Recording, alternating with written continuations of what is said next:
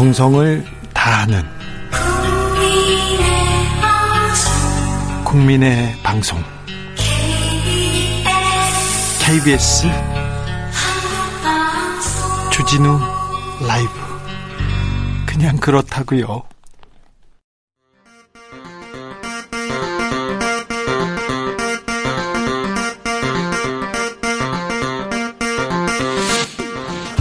주진우 라이브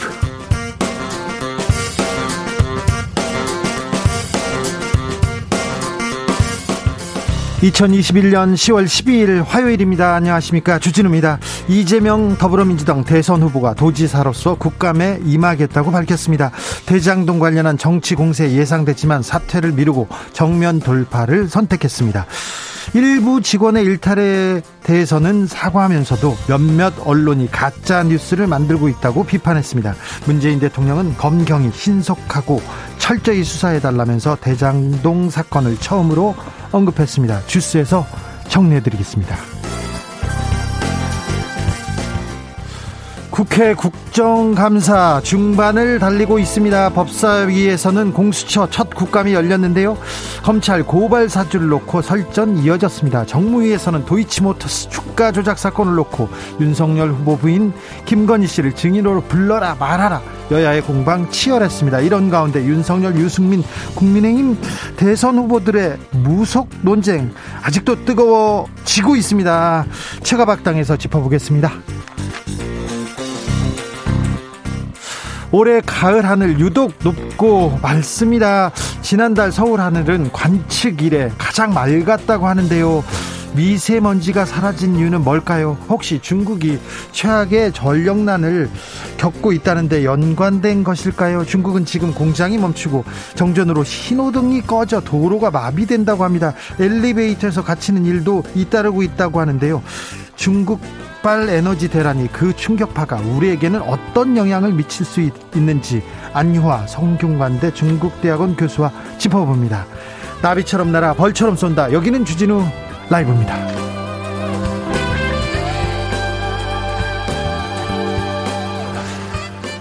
오늘도 자중차에 겸손하고 진정성 있게 여러분과 함께하겠습니다. 국회 국정감사 지난 1일부터 시작했습니다. 이달 21일까지 3주 동안 진행되는데 이제 절반 정도 진행됐습니다. 그런데 국감 어떠십니까? 아이고.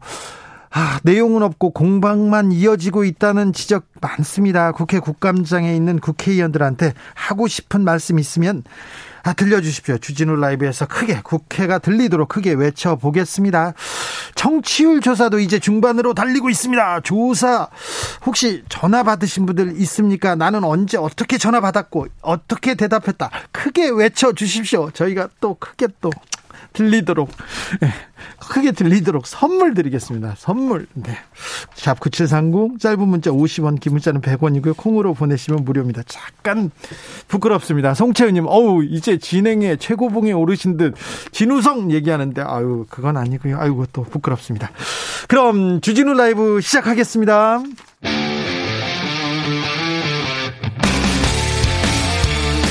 탐사보도 외길 인생 20년. 주 기자가 제일 싫어하는 것은?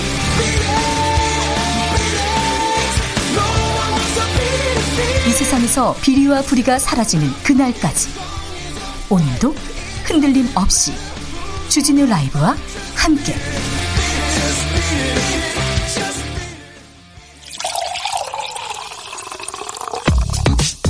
진짜 중요한 뉴스만 쭉 뽑아냈습니다. 줄 라이브가 뽑은 오늘의 뉴스 주스. 정상근 기자 어서 오세요. 네, 안녕하십니까. 코로나 상황 어떻습니까? 네, 오늘 코로나19 신규 확진자 수가 1,347명이 나왔습니다. 어제보다 50여 명 정도 늘었습니다만 지난주보다는요? 네, 그때보다는 220명 정도 적습니다. 네. 어, 정부는 다음 달 이 단계적 일상 회복으로의 방역 체계 전환을 앞두고 15일 어, 이 마지막으로 사회적 거리두기 조정안을 발표한다라는 계획입니다. 어, 정부는 지난 7월 초 시작된 이 4차 대유행에 대응하기 위해서 수도권 4단계, 이 비수도권 3단계의 고강도 거리두기를 유지하고 있었는데요. 어, 현행 거리두기 조치는 오는 17일에 종료될 예정이고 어, 15일에 15일에 발표될 이 거리두기 조정안도 어, 이달 31일에 종료가 될 것으로 예상이 되고 있습니다. 네. 어, 구체적으로 이번에 나올 조정안이 어떻게 될지는 알 수 없습니다만 정부는 예방 접종 완료자를 중심으로 일부 방역 조치를 완화하는 조치에 대해 어, 검토하고 있다고 밝혔습니다. 예방 접종 완료자를 중심으로입니다. 그러니까 접종, 백신 접종 필요하고 빨리 맞으셔야 됩니다. 아, 경선 결과에 조금 음, 의의를 제기했어요. 네, 이낙연 후보 측에서 그런데 계속해서 음, 입장을 바꾸지 않고 있습니다. 네, 그 이낙연 캠프 공동 선거대책위원장인 서른 의원이 오늘 라디오 방송에 출연해서 어, 이재명 경기도지사가 흠결이 많다며 어, 이재명 지사가 구속될 수 있다라는 주장을 정정하고 싶지 않다라는 말을 했습니다. 다시요. 네, 서른 의원은 그 이재명 지사의 구속 가능성이 굉장히 높다 이렇게 주장하면서 이 대장동과 관련된 최소 세 사람의 증언을 직접 들었다라고 밝혔습니다. 아니, 그 근거를 대야 될 거 아닙니까? 네, 다만 이 증언의 내용이 뭔지는 공개할 수 없다라고 밝혔는데요. 어, 그러면서 결선 투표 없이 이재명 지사가 후보로 선출되면 민주당 원팀이 성립될 수 없다라며 불복 입장을 재차 확인했습니다. 어, 또 이재명 지사가 후보가 되면 본선에서 진다라고 주장하기도 했습니다. 서른 의원의 얘기고요. 민주당 의원들은 조금 아이고 이거 너무 나가시는 거 아닌가 이런 얘기가 좀 있습니다. 네, 더불어민주당 지도부는 이낙연 후보 측의 이의 제기로 인한 당내 갈등이 더 확산되지 않도록 어, 내일 최고위원회를 열어서 이재명 후보 선출 관련 논란을 종결짓기로 했습니다. 송영길 대표는 이낙연 전 대표가 승낙하실 것이라면서 어, 내일 최고위원회에서 다시 한번 의견을 정리해 발표할 것이다라고 했습니다. 그러면서 후보는 확정됐다고 계속 얘기합니다. 네, 후보는 이미 결정됐다라고 했고요. 어, 이미 결론이 난 것을 다시 거론하는 법률적인 절차는 없다라며 어, 이낙연 후보 측의 주장을 일축했습니다. 자, 송영길 대표 그리고 민주당에서는 지금 뭐 후보는 이미 결정됐다고 선을 긋고 있습니다. 이재명 후보 국정감사 이후에 경기도지사를 도지사직을 사퇴하겠다고 했어요. 국정감사는 받겠다 이렇게 얘기했습니다. 네, 이재명 지사가 오늘 기자회견을 열고 원래 계획과 입장대로 경기도 국감을 정상적으로 수감하기로 했다라고 밝혔습니다. 앞서 민주당 지도부는 이재명 지사가 당 대선 후보가 된 만큼 경기도 지사직을 사퇴하고 공식 후보로서 전념해 줄 것을 요구했는데요. 네. 어, 이에 이재명 지사는 정쟁이 될 것이 분명한 국감에 응하는 이 도지사로서의 책임도 중요하지만 어, 집권 여당의 책임도 중요하다라면서 어, 그런 당 지도부의 권유는 충분히 이해하지만 어, 원래 입장대로 국감에 임하기로 했다라고 밝혔습니다. 이게 이재명 스타일인데요. 국감을 정면 돌파하기로 했다고 하는데 아무래도 정, 대장동으로 막 공격할 거예요. 네. 그런데 이 공격을 어떻게 이재명 지사가 이렇게 잘 어, 수비하고 받아치고 이 대장동을 건너가는지 지켜보는 거 이 국감에 굉장히 중요한 포인트가 될 것 같습니다. 아, 어제 국민의힘 토론, TV 토론회가 있었습니다. 어땠습니까? 네, 어, 예비 경선을 통과한 국민의힘 후보 4명이 어제 당 지도부와 함께 광주를 찾았고, 첫 TV 토론을 광주 KBS가 주최한 토론회로 참석을 했습니다. 어, 후보들은 본선 진출을 확정 지은 민주당 이재명 후보를 향해서 총 공세를 한마음 한뜻으로 펼쳤는데요. 네, 어, 하지만 네, 후보 간 신경전도 이어졌습니다. 네.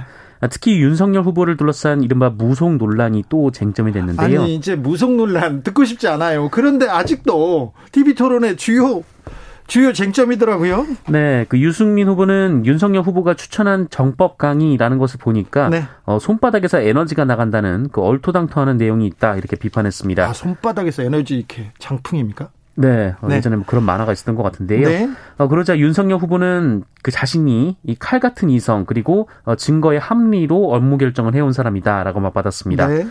어, 논쟁은 유승민 후보가 김건희 씨의 이 주가 조작 의혹을 거론하면서 격해졌는데 어, 윤석열 후보는 무슨 그런 말을 하냐라고 발끈하기도 했습니다. 네.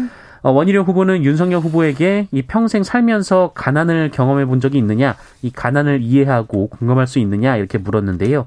어, 이에 윤석열 후보는 우리 세대가 클 때 가난이 일상이었다라면서 어, 늘 보고 느끼고 자랐다라고 답을 했습니다.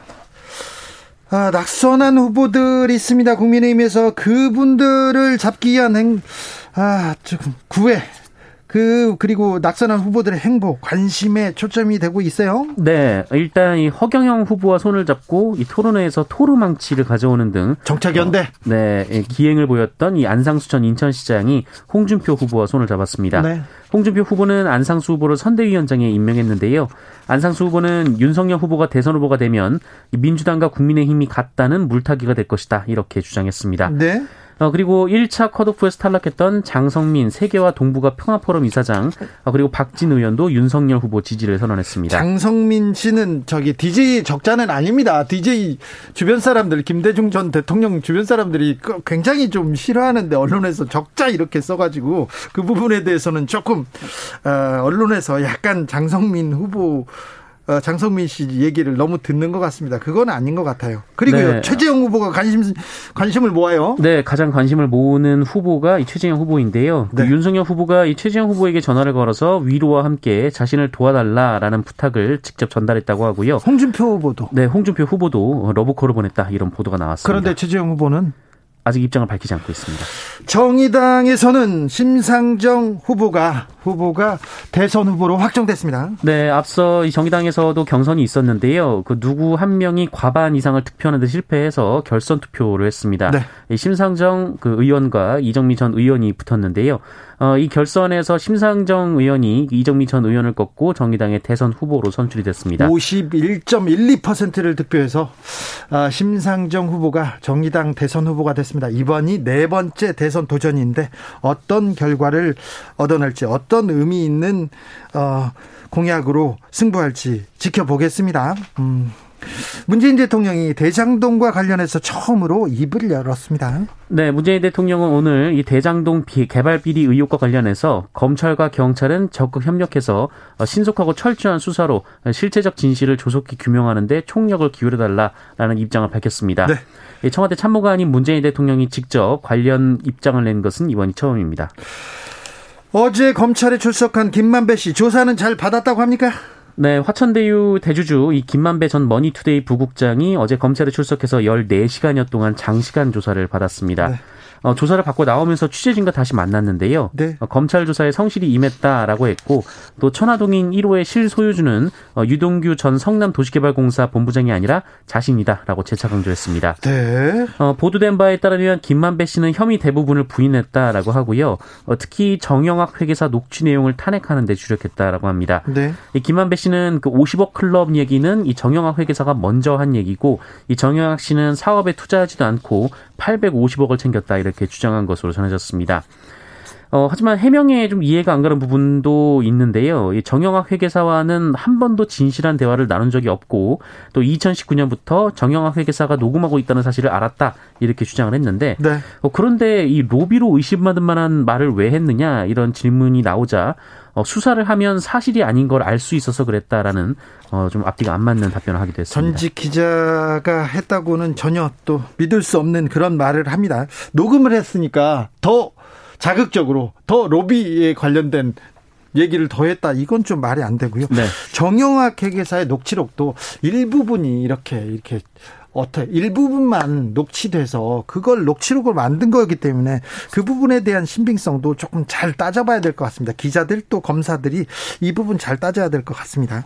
아, 김만배 씨의 발언도요.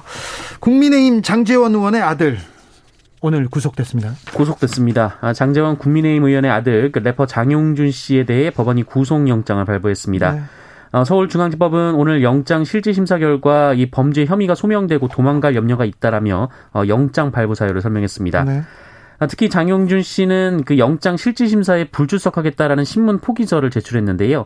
장용준 씨는 입장문을 통해서 잘못에 대한 죄값을 달게 받겠다라면서 사죄하는 마음으로 영장 실질 심사를 포기했다라고 밝혔습니다. 네, 음주운전이 집행유예 기간에 또 다시 음주운전을 한 거죠? 네, 그리고 경찰에 적발이 됐는데 경찰의 음주 측정을 불응하고 이 경찰의 신체를 네, 폭력을 가했습니다. 7500님께서 오전에 서울 번호로 여자분이 라디오 주로 듣는 거 뭐냐고 전화 왔습니다.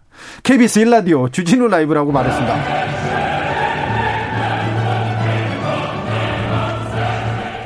5479님이 02로 시작하는 전화로 전화가 가지고 안 받으려다가 하고 받았는데 청취율 조사 당연히 주진우 라이브죠 대답했습니다. 저녁 준비하면서 매일매일 아주 잘 듣고 새로운 뉴스 소식 아주 잘 듣고 있어요. 좋아요 얘기합니다. 이건 안. 네. 감사합니다. 네. 아, 자. 주진우 라이브를 듣고 있는 분들이 계속 늘고 있고 많이 듣고 있는데 네, 아무튼 네. 저는 조금 저기 점수를 잘 받아야 됩니다. 시험 점수를. 양성근님이 이제 토르망치는 무야홍이 드나요? 얘기합니다. 아, 토르망치를 들었던 안상수 후보가 어, 그 홍준표 후보 캠프에 합류했습니다. 이 이 부분도 조금 궁금한 게 많은데요. 언제 시간이 되면 저희가 모셔다가 얘기를 좀 더 듣겠습니다. 서태웅님은 언제쯤 코로나 신규 확진자 보도하지 않게 될까요? 그날이 빨리 왔으면 좋겠습니다. 그랬으면 좋겠습니다. 그런 날이 오기를 두 손 모아 기도하고 있습니다. 5398님 국회의원 바깥 좀 해라. 0944님께서 국감이요 국회의원들 자기 관리나 좀 잘하시라고 하시죠. 국회의원들이 조금 자기 역할을 잘 해야 되는데 지금 매우 중요한 시기를 지나고 있습니다. 특히 한반도 평화와 관련해서 말이죠. 김정은 북한 국무위원장이 연설을 했습니다. 굉장히 의미가 있습니다. 네, 북한이 어제 국방 발전 전람회라는 걸 열었는데요. 여기에 김정은 북한 국무위원장이 연설을 했습니다. 예. 어, 김정은 위원장은 한반도에 조성된 불안정한 정세에서 어, 우리의 군사력을 키우는 것은 시대적 요구라고 했고 우선 강해지고 봐야 한다 이렇게 강조를 했습니다. 어, 그리고 김정은 위원장은 평창 동계올림픽 이후 이 한미연합훈련 그리고 한국이 미국으로부터 이 스텔스 전투기를 구매하고 어, 고고도 무인 정찰기 그리고 미사일 지침 개정 이후에 어, 남측이 미사일 개발하는 사실 등을 일일이 언급하면서 어, 우리의 국방력 강화에 대해 강, 불만을 강하게 드러내기도 했습니다. 사실 문재인 정부 들어서 국방비가 증액됐고요. 우리의 국방력이 엄청나게 강화됐습니다. 이 부분은 나중에 저희가 집중적으로 알려드리겠는데 문재인 정부 들어서 어, 국방력이 엄청나게 강력해졌습니다. 그래서 북한도 굉장히 벌벌 떨고 있습니다. 네, 또 이 미국은 어, 북한의 적대적이지 않다는 신호를 발신하고 있지만 네. 어, 그걸 믿을 수 있는 행동적인 근거가 없다라고 말하기도 북한이, 했습니다. 북한이 미국 니네들이 하나 한 게 하나도 없잖아 얘기합니다. 그러면서 네. 또이 얘기가 중요합니다. 네, 이 얘기가 가장 주목이 됐는데요. 이 김정은 위원장은 우리의 주적은 전쟁 그 자체이지 어, 남조선이나 미국 특정한 그 어떤 국가나 세력이 아니다라고 말을 했습니다. 네. 어, 그러면서 이 땅에서 동족끼리 무장을 사용하는 끔찍한 역사는 다시는 되풀이되지 말아야 한다라고 강조했습니다. 전쟁은 전쟁의 끔찍한 역사는 다시 되풀이되어서는 안 된다. 우리의 주적은 전쟁이지 남조선이나 미국이 아니다. 이 얘기 굉장히 의미가 있습니다. 정전 선언을 두고 지금 아, 지금 그 남북이 지금 달려가고 있는데요. 제재 완화가 미국에서 어느 정도 신호만 보내면 북한은 손을 잡으려고 손을 잡으려고 이렇게 편지를 연애 편지를 이런 식으로 쓰지 않았나 이런 생각 했습니다. 네. 아, 참. 한반도의 평화가 조금 한 걸음 조금 더 진전되기를 기도해 보겠습니다. 네. 김정우님께서 오후에 공의로 전화 왔어요. 주진우 라이브 말했는데 휴대폰 광고였어요. 아, 잘하셨어요. 네. 어, 피싱이나 스미싱에 어, 걸리지 않는 방법이 하나 있습니다. 공의로 전화 오고 이상한 전화가 오면 주진우 라이브 크게 외치는 겁니다. 자, 프로포폴 상습 투약 혐의를 받는 이재용 부회장 재판을 받았습니다. 네, 어, 검찰이 향정신성 의약품인 프로포폴을 불법 투약한 혐의로 기소된 이재용 삼성전자 부회장에게 네. 벌금형을 구형했습니다. 어, 검찰은 공판에서 이 피고인에게 벌금 7천만 원, 추징금 1,702만 원을 선고해 달라라고 밝혔습니다. 어, 앞서 이재용 부회장은 서울 강남의 한 성형외과에서 지난 2015년부터 지난해까지 41차례 이 프로포폴을 의료 목적 외에 상습 투약한 혐의로 기소가 된 바 있습니다. 어, 이에 대해 이재용 부회장의 변호인은 이 시술과 치료에 따른 의사 처방에 의한 것이다라고 밝혔습니다만 어, 주의하지 못해 깊이 반성한다라고 했습니다. 아, 판사가 프로포폴 끊을 수 있어요? 이렇게 물어봤더니 이재용 부회장은 자신 있다 이렇게 답했다고 합니다. 네. 한국은행이 기준금리 동결했습니다. 네, 한국은행 금융통화위원회는 오늘 그 연, 연 0.75%인 기준금리를 유지하기로 했습니다. 아, 한국은행은 코로나19에 따른 경기 침체에 대응하기 위해 저금리 기조를 유지하다가 아, 지난 8월 15개월 만에 기준금리를 0.25%포인트 올린 바 있습니다. 그런데 이번에는 동결했습니다. 어, 세모녀 살인 사건의 주범 김태현에게 무기징역이 선고됐습니다. 네, 1심 재판부가 이 서울 노원구 아파트에서 세모녀를 살해한 김태현에게 어, 무기징역을 선고했습니다. 예, 검찰은 사형을 구형한 바 있는데요. 네. 어, 재판부는 어, 사형 선고의 엄격성을 고려해서 무기징역을 선고했습니다. 어, 하지만 유족들은 재판 결과가 나오자 사형을 요구하면서 오열하기도 했습니다. 현장 실습에 나갔다가 숨진 홍정훈 군. 아, 이 업체 대표가 입건됐습니다. 네, 전남 여수의 한 요트 선착장에서 현장 실습에 참여한 고교생 홍정훈 군이 바다에 빠져 숨진 사고가 있었습니다. 어, 이와 관련 오늘 여수 해양경찰서는 실습을 진행한 업체 대표를 업무상 과실치사 혐의로 어, 입건했습니다. 이 업체 대표는 수영을 못하는 홍정훈 군에게 잠수 장비도 제대로 지급하지 않고 어, 물속에 들어가 요트 바닥을 청소하게 했습니다. 홍정은 군은 이 과정에서 어, 결국 어, 물속에 빠져 숨졌습니다. 이 사건이 어떻게 처리되는지 저희가 이 대표는 어떻게 어떤 벌을 받게 되는지 저희가 계속 지켜보고 여러분께 전하겠습니다. 주스 정상근 기자와 함께했습니다. 감사합니다. 고맙습니다. 교통정보센터 다녀오겠습니다. 오수미 씨.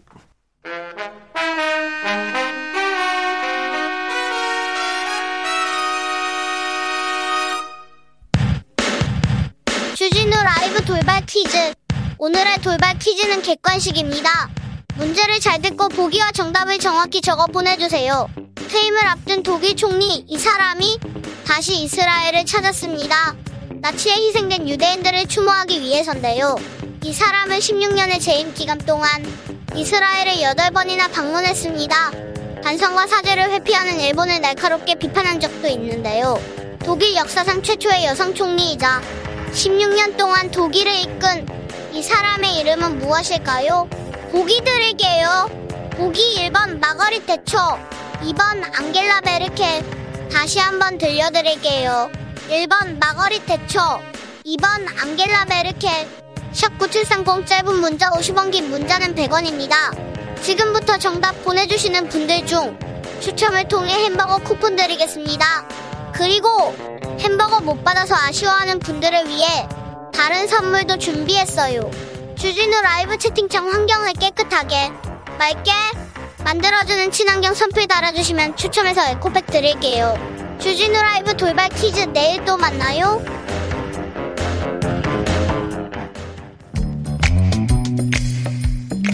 오늘의 정치권 상황 깔끔하게 정리해드립니다. 여당 야당 크로스 최가박과 함께 최가 여야 최고의 파트너입니다. 주진우 라이브 공식 여야 대변인 두 분 모셨습니다. 박성준 더불어민주당 의원 어서 오세요. 네, 안녕하세요. 최영두 국민의힘 의원 어서 오세요. 네, 안녕하십니까. 네. 아, 국감 때문에 고생 많으십니다. 네, 네, 그렇습니다. 특별히 일도 많이 하셨는데 국감까지.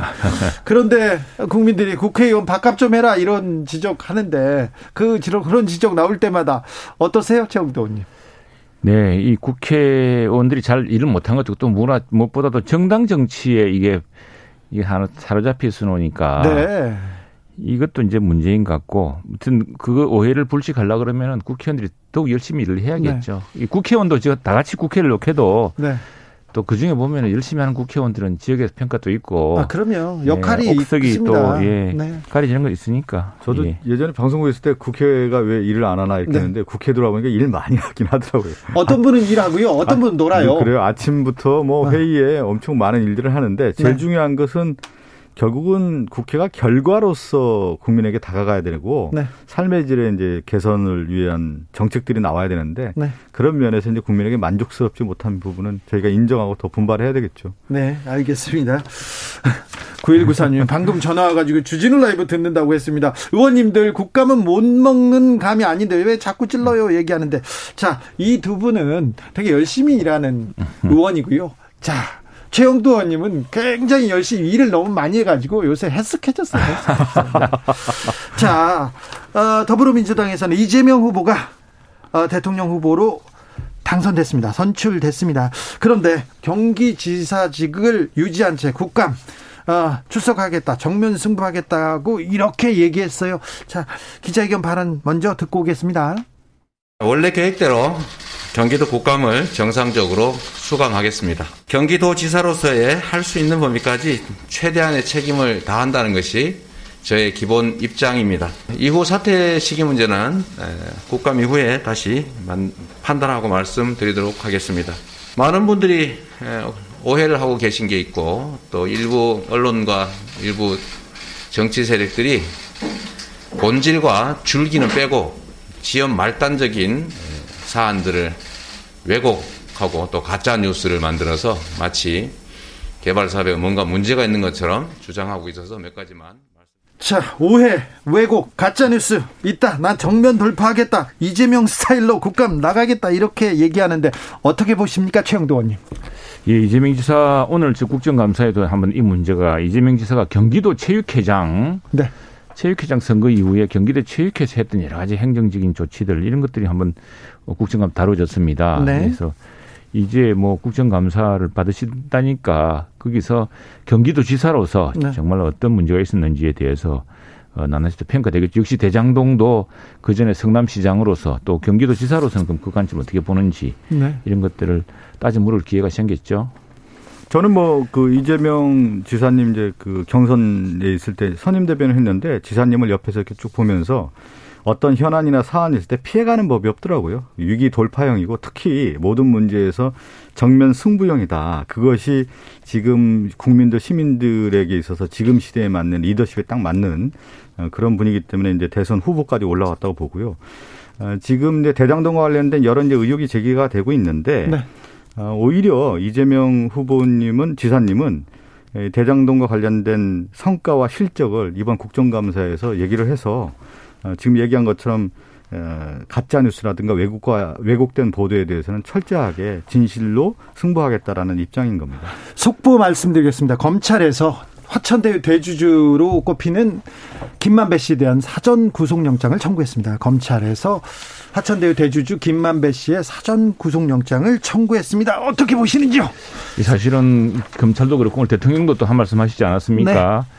이게 저 3차 선거인단 선거가 정말 참 수도권 민심의 대지진이라고 할 만한 사태였습니다. 상상을 뛰어넘는 그 저 선거인단 투표 결과였죠. 보통 50% 이상을 득표하던 이재명 후보는 3차 선거인단 투표에서만 30%대 그리고 60%의 이상이 이낙, 예. 그 이낙연 후보가 득표했습니다. 그렇죠. 이건 상당히 예상 밖에 엄청난 민심의 대지진이라고 할 만한 것이고 그 진앙은 바로 대장동 이 사건입니다. 그래서 이 문제가 이제 그냥 넘어갈 문제가 아니라고 이렇게 지금 대통령도 판단하신 것 같고 검찰로서도 어쨌든 이 문제에 대해서는 바짝 해야 되는데 저는 그 이재명 지사가 그 그냥 특검을 빨리 하자. 나에 대해서 2개월 만에 끝내자. 그리고 뭐 고발 사준지 그것도 빨리빨리 끝내자. 그래서 맛으로 빨리 끝내자는 그 특검 쪽으로 수용을 했으면 좋겠습니다. 최영도 의원님 그런데 네. 기자 해봐, 해보셨으니까 알잖아요. 원래 검찰이나 경찰에서 수사를 하다가 아니면 특별조사본부가 꾸려서 수사를 하다가 이렇게 특검으로 넘어가잖아요. 그렇죠. 그런데 지금 네. 시간이 없으니까 시간이 없으니까 뜨구나. 지금 이제 아니 특히 고발 사주 이거는 고발장이 접수된 게 9월 6일입니다. 그 3일 만에 바로 어, 윤석열 전 검찰총장을 바로 무슨 저 피의자로 입건을 하더니 지금 한 달이 넘도록 아무런 수사 진전이 없어요. 그리고 보시면은 거기에 뭐 디지털 증거가 있다면서요. 네. 디지털 증거를 바탕으로 빨리빨리 불러가지고 누가 했는지 난 밝힐 수 있을 것 같은데 녹취도 왜 있고 그럼요. 왜, 그 발, 발... 왜 그걸 안 하냐 이거죠. 그래서 그러니까 지금 자초하는 거고 이 문제를 그리고 다음에 이제 저 이재명 사건 저것도 지금 수사를 하고 있지만 저거 나와서 나중에 뒤에 되면 대선 앞두고 또 그 무슨 저그 험한 또 일입니까? 그러니까 빨리빨리 하자 이거죠. 박성준 큰 맥락에서 이제 화천대유 관련된 김만배 씨가 지금 구속영장 이제 구속이 된 거죠? 쉽게 얘기하면요? 네, 구속 그렇죠. 사전 구속영장이 영장. 청구됐습니다. 예. 청구됐으면 이제 그 영장 실질 심사를 실자 심사를 받고 나서 바로 네. 이제 구속될 것으로 보이는데 김만배 씨는 지금 화천대유의 대주주로 알려져 있지만 이 천화동인 자회사와 관련된 모든 실질적인 이익 배분의 중심 인물 아닙니까? 네네. 그런데 이제 화천대유의 실질적인 구성도로 볼 때 곽상도 의원이 전 의원인가요? 지금 아직 곽상도, 곽상도 의원이 의원이죠. 그리고 박영수 특검이라든가 당시에 전 한나라당 의원이었던 새누리당 의원이었던 뭐 신영수 의원이라든가 그리고 원희철, 원희철 의원이라든가 이런 모든 사람들과 관련된 부분이 있고 또 화천대유가 직원이 16명밖에 안 됐어요. 2016, 15년도에요. 네. 출범할 때. 그런데 그 화천대유의 법조인들이 누가 들어가 있었습니까? 우리나라 기라성 같은 최고의 검사장 출신들이 한 10여 명이 들어가서 자문과 고문 역할을 했는데 네. 이 자체가 뭐였냐면 이걸 어떻게 읽을 수 있냐면 화천대유가 기본적으로 불법성을 출발할 수밖에 없었던 네. 그런 내용이었다라는 것이 드러난 거고 네. 김만배 씨를 통해서 아마 이 화천대유의 이익 배분 구조가 어떻게 됐는지 드러날 것으로 봅니다. 기라성은 샛별로 이렇게 바로 잡겠습니다. 샛별 같은 아주. 예, 자, 그래서 국민의힘에서는 아, 곽상도 의원 그리고 곽상도 의원 아들이 50억 원을 받아간 거 그 부분에 대해서 명확하게 밝히고 빨리 선을 그어야 될 거 아닙니까? 그 부분 밝혀서 이제 곽상도 의원이 의원직 사퇴까지 했죠. 사퇴까지 해서 사실은 곽상도 의원이 나서 가지고 곽상도 의원도 사건을 좀 알 것 같아요. 왜냐하면 이 김만배란 김만배란 지금 사진구속 영처구된 저 대주주와도 특별한 관계가 예. 있고 이번에 보니까 이게 김만배라는 저분이 대단한 분 같아 보니까 법조계 인맥이 바로 어, 그 대단하죠. 법, 예, 법조계 인맥 때문에 지금 기왕에 성남 개발에 뛰어들던 분들이 시장하고 연결시켜주고 시장은 재판에 걸려 있지 않습니까? 그러니까 재판을 위해서 좀 뛰어달라 그러고 그래서 원희룡 지사가 이야기했듯이 이게 사설 로펌을 사실 운영한 것처럼 비슷하게 가동하면서 로펌까지 나왔습니까? 어, 그 사설 로펌이라 그랬죠. 그러니까 네. 사실은 이분이 뭐 형님 하면서 뭐 지금 뭐 전 대법관실에도 수시로 들락거리고 네. 뭐 검찰총장 했던 분들 만나고 네. 그다음에 그 저 곽상도 의원하고도 한테도 뭐 아들 뭐 취직 시켜주라고 이렇게 이야기하고 뭐 그랬던 것 같은데 네. 그런 큰 이제 이걸 굴릴 수 있을 정도 되니까 네. 이 지사도 이 사람을 굉장히 높이 평가했던 것 같아요. 그래서 이런 큰 이익 구조에 지금 이익 공동체에 끼어든 것 같은데 어쨌든 이 문제가 지금 나와 있는 만큼 거기 거기에다가 지금 이 이게 녹취록이 있지 않습니까? 녹취록이 네. 천화동인 1호실 소유 논란 정영학 씨의 예, 녹취록 녹취록이죠. 그래서 네. 천화동인 1호는 절반은 그분의 것이다라고 김만배 대주주가 이야기를 했는데 네. 검찰 조사 전에는 그런 말 한 사실이 전혀 없다. 천화동인 1호는 내 것이다라고 얘기했다가 검찰 조사 이후에는 어, 그분 발언한 건 맞다. 맞는데 그렇게 한 이유는 구 사업자 간 갈등이 번지지 못하게 하려고 내가 딴 핑계를 댄 것이다라고 이야기했지만 그러나 이야기가 잠시 달라지고 있습니다. 네, 네 달라지고 요거는 이제 한번 살펴볼 필요가 있을 것 같아요. 우리가 어떤 사람이 개인 인맥이 있고 활동을 할때 누군가가 전폭적인 지지가 있을 때 이렇게 활동의 폭이 넓, 넓 습니다 네. 그러니까 예를 들어서 언론사 법소팀장이 이렇게 많은 인맥을 가질 수 있었던 것은 뒤에 누군가가 힘이 있는 사람이 있었기 때문에 조력자가 있었기 때문에 이렇게 활동의 영역이 넓을 수 있다. 그러니까 김만배 대주주에 대한 부분이 단 독단적으로 단독으로 행, 동했느냐에 대한 부분뿐만 아니라 연결해서 살펴볼 필요가 있을 것 같고요. 또 하나 지금 정영아 회계사와 김만배 대주주 간에 지금 녹취록 관련된 부분이 있는데 이걸 살펴볼 필요가 있어요. 2015년도에 보면은 이들의 관계는 아주 유대 관계가 좋았던 관계였던 것 같아요. 네. 근데 2019년도에 정영학이 김만배와 관련된 부분을 녹취하기 시작하는데 네. 이건 어떤 거였냐면 2019년도에 자신들이 생각하지 못한 수익이 어마어마하게 난 거예요. 그래서 내분이 네 일어나서 녹취를 했다라는 것이 그대로 드러나는 거고 정영학과 또 남욱은 같은 라인이었던 거 아닙니까? 네네. 남욱 변호사는 실제 박영수 특검에 강남에 있는 변호사였고 남욱이 또 이런 역할들을 많이 했기 때문에 김만배가 구속이 됨에 따라서 남욱과 정영학 이 실질적인 배분 구조가 어떻게 됐는지 화천대유의 본질이 드러날 것으로 보고 있습니다. 자, 국감을 통해 그리고 수사를 통해 화천대유의 본질이 드러나야죠. 박선봉님께서 내가 몸통이면 성남시에 5,500억 안 주고 절대 곽상도 아들에게 50억씩 안 주죠. 페이퍼 컴퍼니 하나 만들어서 거기 몇천억 빼돌린다 이렇게 얘기했는데 아 몸통이면 그러십니까?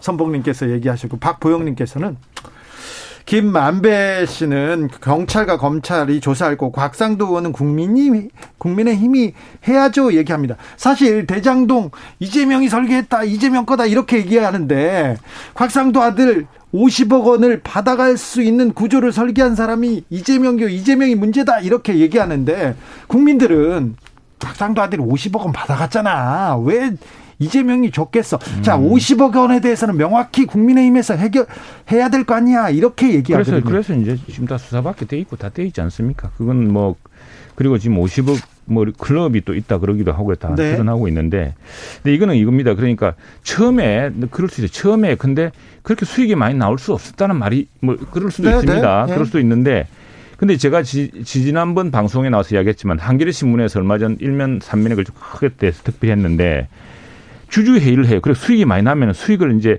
수익을 제한하고 초과 수익은 환수할 수 있는 주주 결의를 할 수가 있습니다. 예. 그 결의를 할 때 여기 유동규 지금 구속돼 있죠.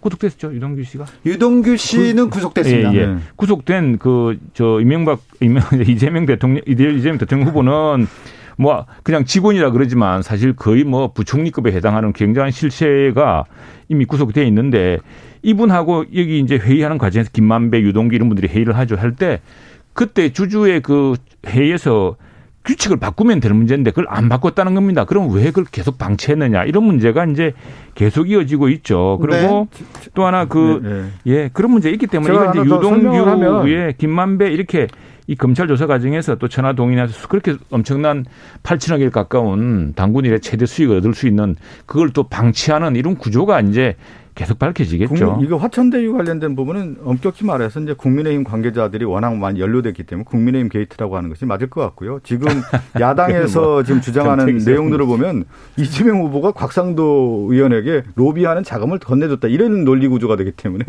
그건 맞지 않는다는 얘기를 다시 한번 얘기 드리겠고 지금 얘기한 것처럼 그 대장동 개발 관련된 내용의 핵심 내용이 한 몇 가지가 되는데요. 첫 번째가 보면 사전에 고정된 이익을 고정된 액을 정했습니다. 그래서 그것을 성남의 몫으로 가져왔다라는 것이 매우 중요한 거고요. 어, 그 다음에 민간업자들이 소송하지 못하도록 하는 거였죠. 그래서 그 내용을 구성했다라는 거고 또 청렴 서약서를 만들어서 예, 이 대장동 사업 관련된 부분을 2015년대 지금 두 의원이 마지막으로 지적한 이 부분이 국감에서 예. 가장 중요한 이슈로 떠오를 것 같으니까 이거 저이 이 문제를 인허가 건자이자 다음에 이걸 다 설계했다고 스스로 말씀하신 분이 이 당연히 성남 시민이 가져야 될 이 엄청난 이익을 그렇게 방치한 그 배임의 책임 이런 문제 이 수사의 핵심입니다. 아니 그건 말이 안 맞는 게요. 네. 이익을 이미 사전에 확정했다라는 게 매우 중요한 것이죠. 그래서 네. 초과 이익 부분에 대해서도 네. 충분히 환수할 수 있다는 거. 지금 그래서 다시 걷어들이겠다고. 그러니까 지금 보면 민간 개발 사업에 있어서는 그 특히 지방자치단체라든가 이러한 기관들이 수익을 환수한 사례가 없습니다. 그렇기 때문에 이번 성남시 음, 관련된 대장동 개발 사업 같은 경우가 아니, 근데 이익을 환수했다, 회수했다라는 점에서 초과, 매우 아니, 그래서 한겨레 신문에서 네. 일면 삼면을 써 회의록에서 왜 이렇게 엄청난 초과 수익이 났을 때 초과 수익을 제한하고 그걸 환수하겠다는 그 규약 변경을 못했을까? 자, 이 부분이 국감의 핵심이 네. 될것 같습니다. 조현수님께서 오징어 게임 수익을 넷플릭스에서 다 먹잖아요. 다 넘긴 넷플릭스에 다 넘긴 설계자도 무능 아니면 부패라고 해봐야 되겠습니다. 얘기합니다. 자 대장동 얘기는 여기까지 얘기하고요. 이재명 후보가 민주당 네. 대선 후보로 확정됐습니다. 그런데 출발부터 삐끗합니다. 이 문제는 언제쯤 끝날까요? 저는 그 우리 당의 많은 지지자들이요 어, 이번 대선의 정권 재창출 또 재집권에 대한 절박함과 절실함이 크기 때문에 모든 대선에 보면 경선 과정에서의 불협화음이라고 할까요? 어떤 논란들은 분명히 있는데요. 네.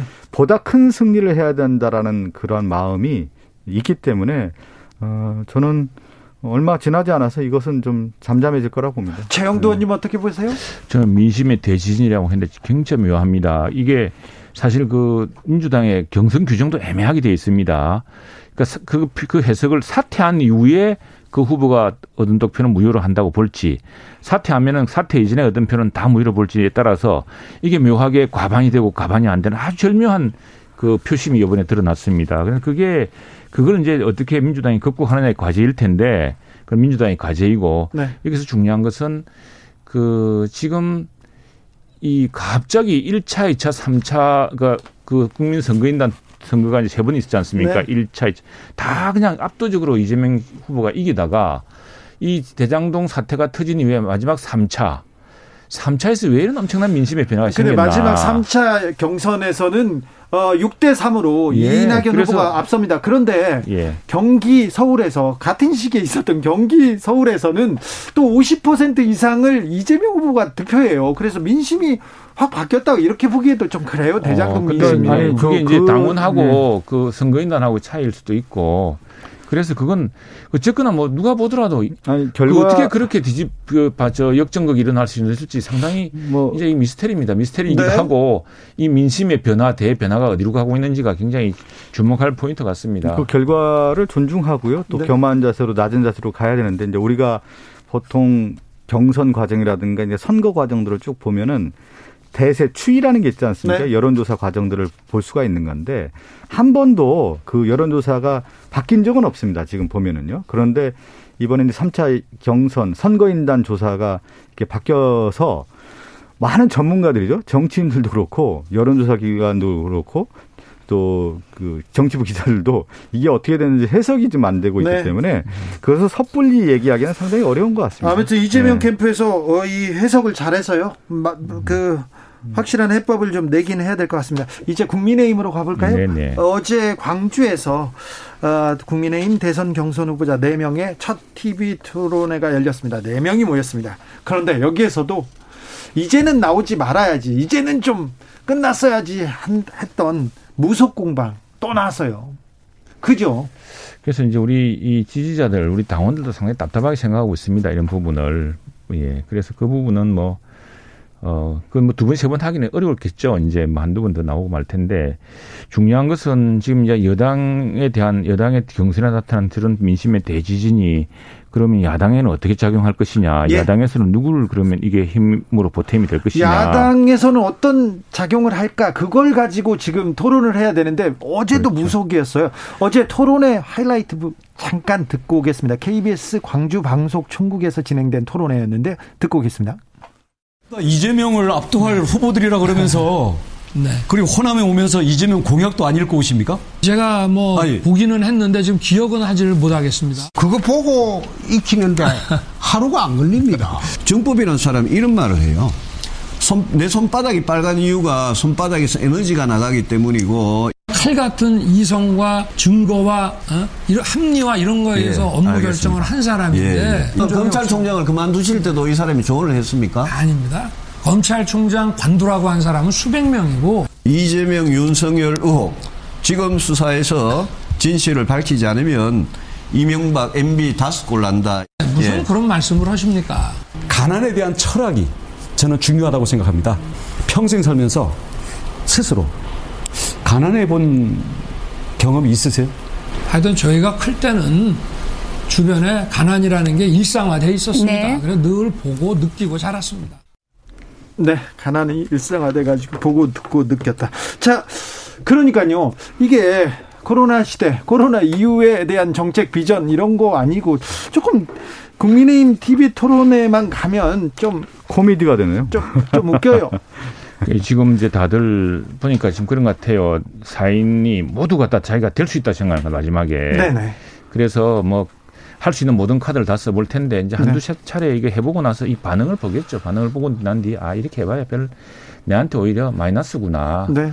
나한테 큰 도움이 안 되구나. 이런 정리가 있을 테고 어쨌거나 뭐 투로 후보 토론 과정에서는 하고 싶은 말 다 나오고 서로 제기하고 싶은 의혹 다 제기해야죠. 그렇게 네. 해야지 나중에 이게 본선에서도 경쟁력을 작용하지 않겠습니까? 그러니까 뭐냐면 이런 거죠. 후보에 대한 토론이라고 하는 것은 검증이라고 할 수가 있는데 그 내용은 네거티브도 있고 파지티브도 있습니다. 그런데 네. 그 질문을 받는 후보자가 정말 역량이 있느냐 임기 대응 능력도 있는 거고 또 거기에 대한 콘텐츠 어, 그 내용을 충분히 담을 수 있느냐, 또 미래 비전이 있느냐, 이것들을 다 국민들이 바라보는 건데, 제가 그냥 옆에서 볼 때는 지금 뭐 간단하게, 어, 그 소리를 들어봤어도 대안이 아니라 실제 후보를 검증해야 하는 게 아니라 그냥 약간의 뭐라고 할까요?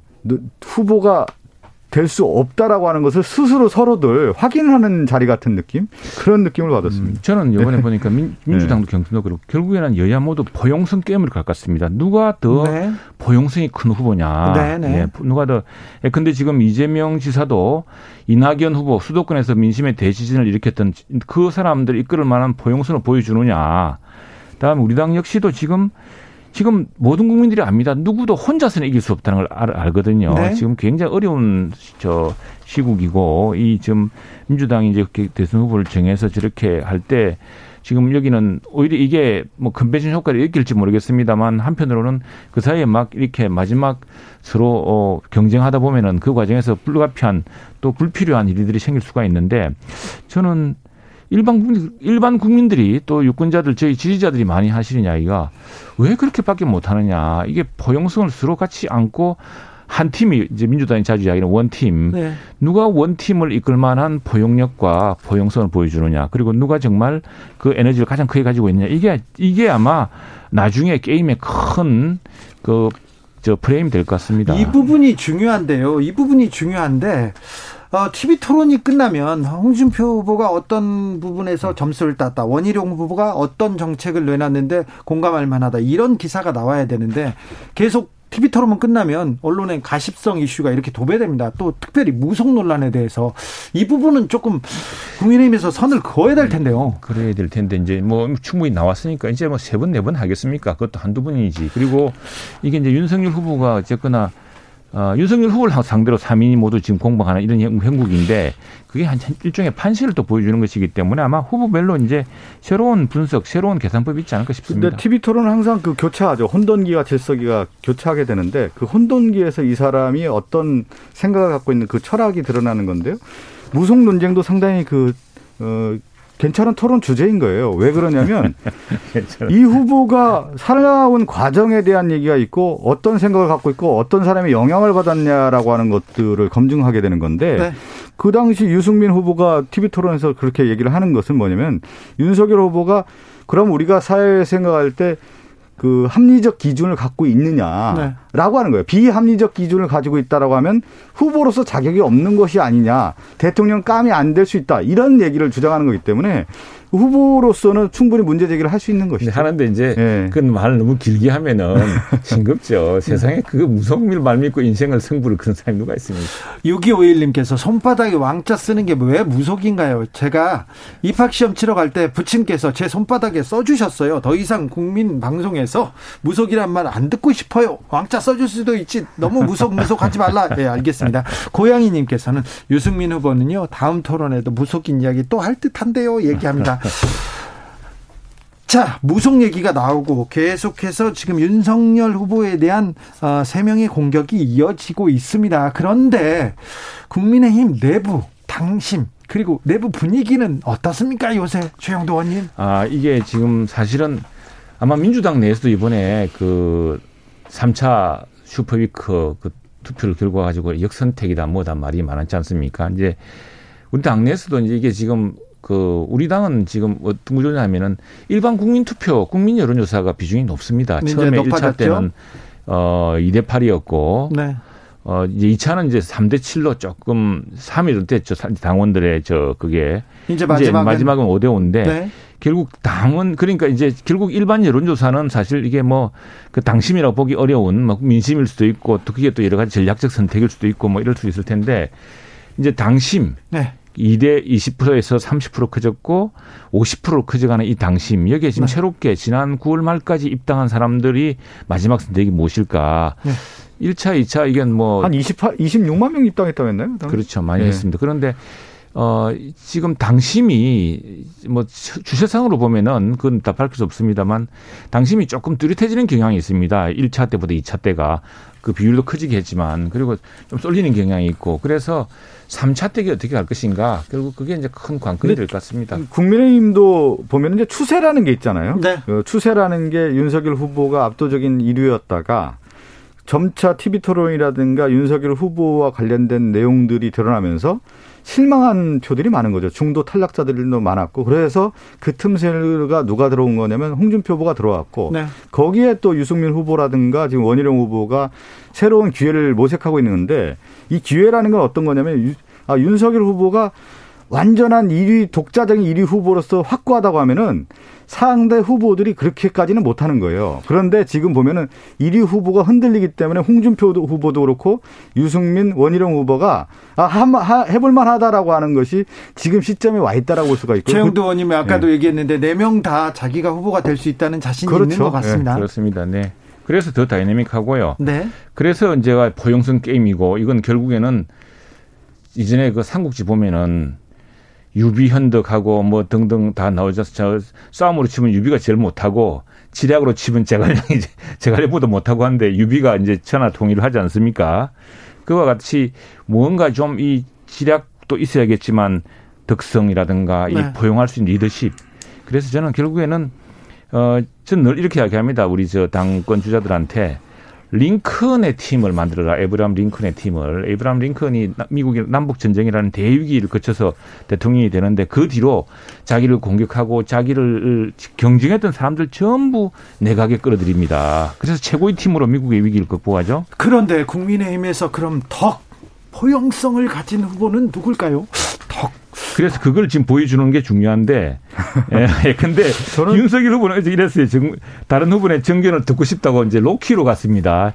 이제 말하자면 그런 시동을 건것 같은데, 그러면서 어, 코로나 국민, 국론, 국난 극복을 위해 가장 먼저 국민 통합이 필요하다. 나부터 앞장서겠다. 그 바탕 위에서 저는 이걸 좀 분리해서 봐야 될 것 같아요. 이룩하자. 네. 뭐냐면 어, 당내 경선에는 승부사적 기질 있는 후보가 유리한 겁니다.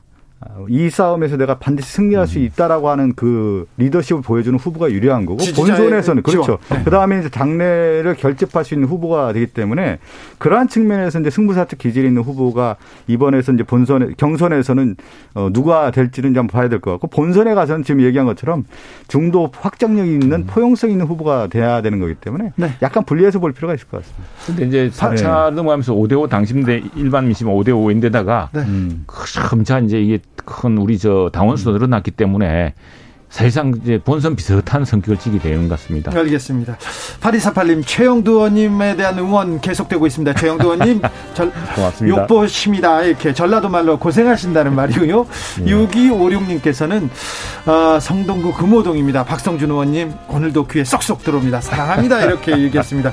두 분 감사합니다. 감사합니다. 저는 고맙습니다. 6시 2부에 이어가겠습니다.